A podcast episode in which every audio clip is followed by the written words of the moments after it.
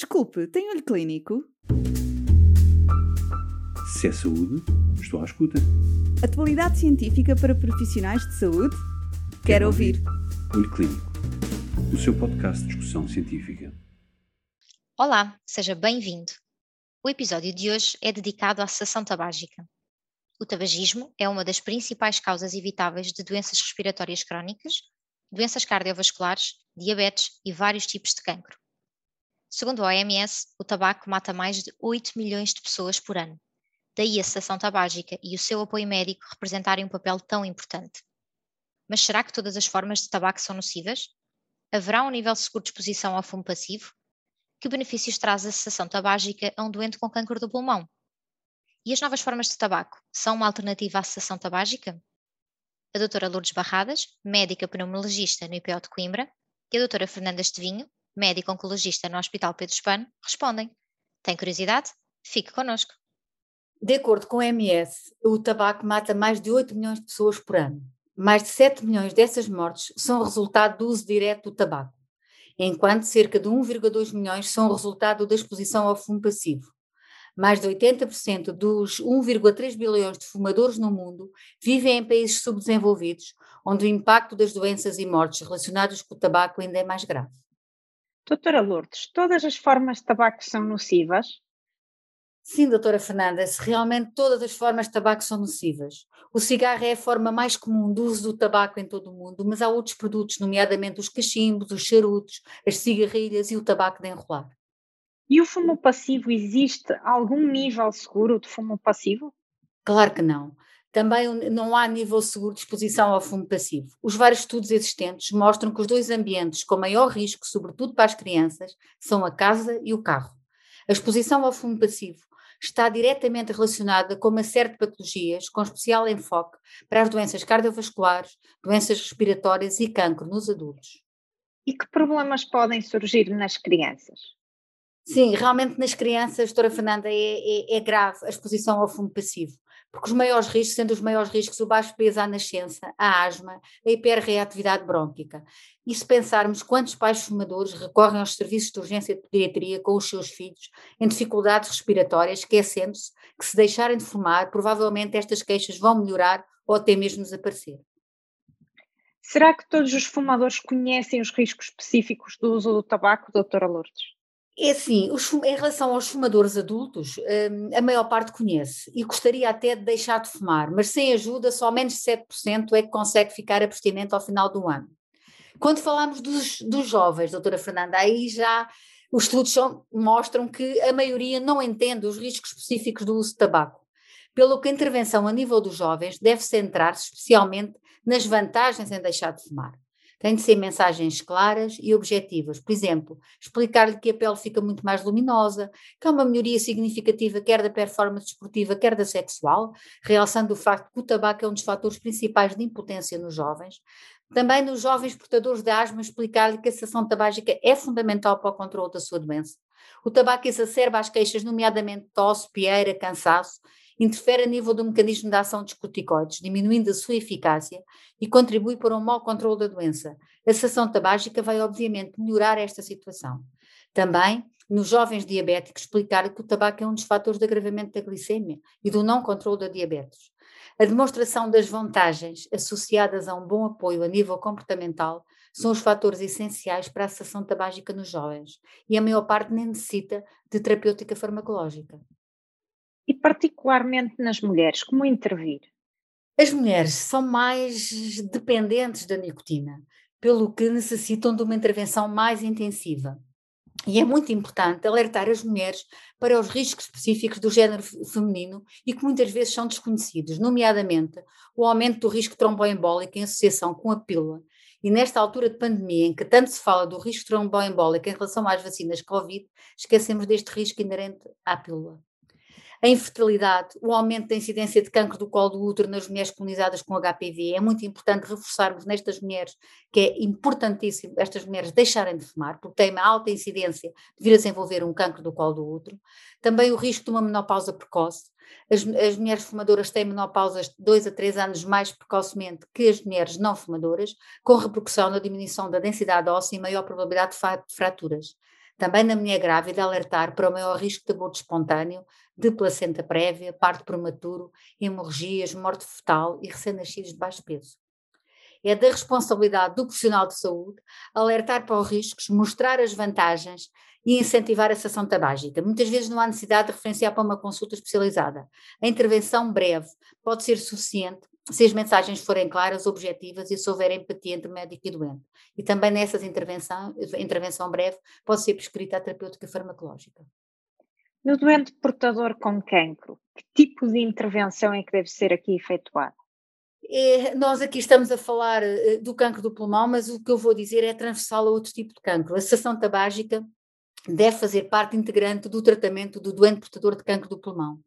Os dentes aqui, e aqui já diferente dos outros grupos, devem ser referenciados para uma consulta especializada. O apoio deve ser feito por uma equipa multidisciplinar que deve abordar a dependência física e psicológica, alertar dos riscos de continuar a fumar e mostrar essencialmente os benefícios da cessação. Os doentes portadores de cancro do pulmão, como são mais dependentes da nicotina, a duração de tratamento pode ser mais prolongada, entre 6 a 12 meses os substitutos de nicotina, ou varenicline ou bupropiona, ou seja, a terapêutica farmacológica deve ser associada à terapêutica comportamental. Só isso é que é importante na manutenção da abstinência a longo prazo. A escolha da terapêutica depende muito do perfil do doente que temos à nossa frente. E quais os benefícios da cessação tabágica no doente portador de cancro do pulmão, doutora Lourdes? Os benefícios da cessação são essencialmente o aumento da sobrevida. Eh, há uma meta-análise publicada já há alguns anos no British Medical Journal que demonstra que realmente a cessação tabágica no doente portador de cancro do pulmão em estadio inicial aumentou a sobrevivência em 15 a 20% dos doentes. Esta mesma meta-análise mostra que a sobrevivência aos 5 anos daqueles que mantiveram os hábitos tabágicos foi cerca de 33%. E no grupo que suspendeu os hábitos tabágicos, a sobrevida aumentou para cerca de 70%. Como vê, são realmente valores muito eh, muito bons. Também o aumento da eficácia do tratamento.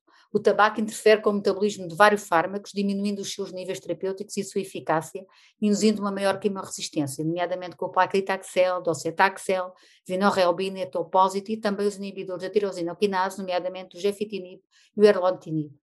Outra das vantagens da sessão tabágica no doente oncológico é a diminuição das complicações da radioterapia, nomeadamente o risco de pneumite rádica, e também da diminuição do risco de aparecimento de segundos tumores, que, como sabe, os, os doentes portadores de cancro, mesmo no estadio inicial, se mantiverem os hábitos tabágicos, há um aumento da incidência do aparecimento de segundos tumores a importância da cessação tabágica no prognóstico e na qualidade de vida do doente portador de cancro do pulmão está devidamente documentada em oncologia, mas não é muito clara para os fumadores. Daí o papel importante dos profissionais de saúde no esclarecimento das dúvidas e nos receios dos doentes.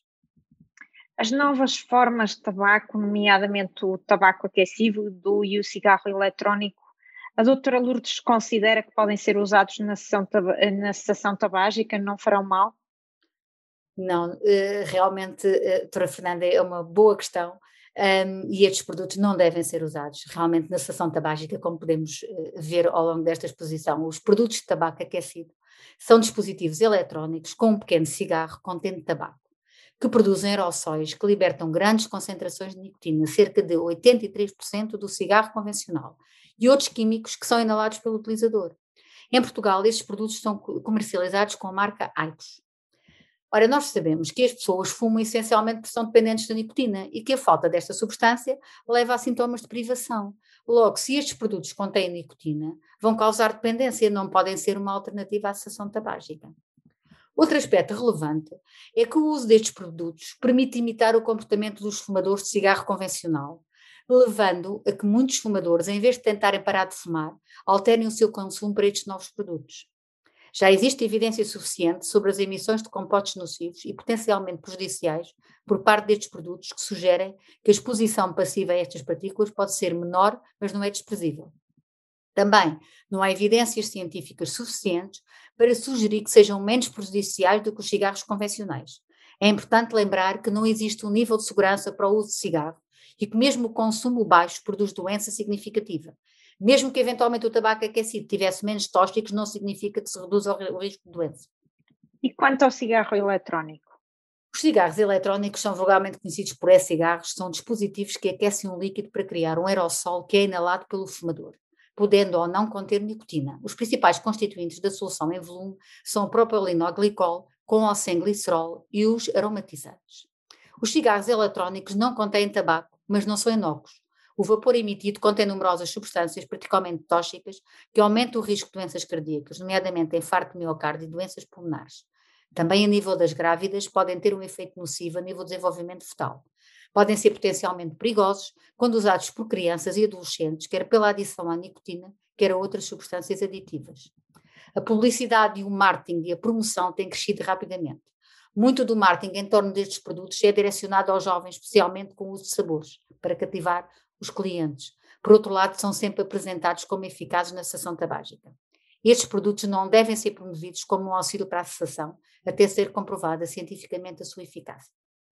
Portanto, e para terminar a resposta à sua pergunta, dizer-lhe que, quer em relação ao tabaco aquecido, quer aos cigarros eletrónicos, a Comissão Europeia sublinha que, no que diz respeito à venda, apresentação e fabrico destes produtos na União Europeia, as disposições da diretiva em relação aos produtos de tabaco devem ser aplicados. Isso inclui a proibição de elementos enganosos previstos no artigo 13 e principalmente qualquer sugestão de que um determinado produto de tabaco seja menos prejudicial do que outros. Também a nossa legislação portuguesa, da Lei 63 de 2017, adaptou, foi revogada e abrange no conceito de fumar os novos produtos de tabaco sem combustão que produzam aerossóis, vapores, gases ou partículas inaláveis.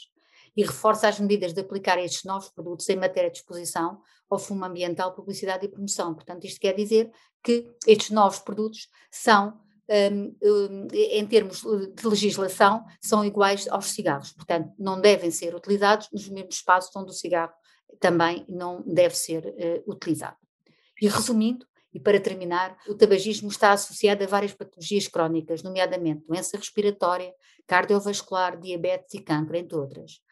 E dentre essas outras, não esquecemos, nomeadamente, a Covid-19, em que os fumadores têm um risco acrescido de desenvolver doença grave e morte a Organização Mundial de Saúde pediu a todos os países que criem ambientes livres de tabaco, que forneçam as informações, o apoio e as ferramentas necessárias para a eficácia da cessação tabágica. Os novos produtos de tabaco não devem ser uma opção à cessação tabágica.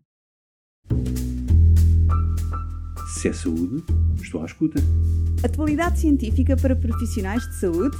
Quero, Quero ouvir. ouvir. Olho Clínico, o seu podcast de discussão científica.